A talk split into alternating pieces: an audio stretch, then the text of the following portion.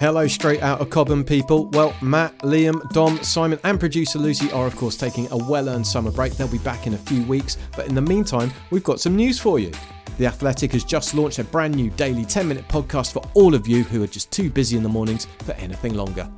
It's called the Daily Football Briefing and it'll bring you right up to speed with the biggest stories from the night before and what to expect from the day ahead. Mr. Big Transfer Story? David Ornstein will have you covered. What's the latest about that club's takeover saga? Matt Slater is all over it. What's Lionel Messi up to in MLS? Our American experts are on hand.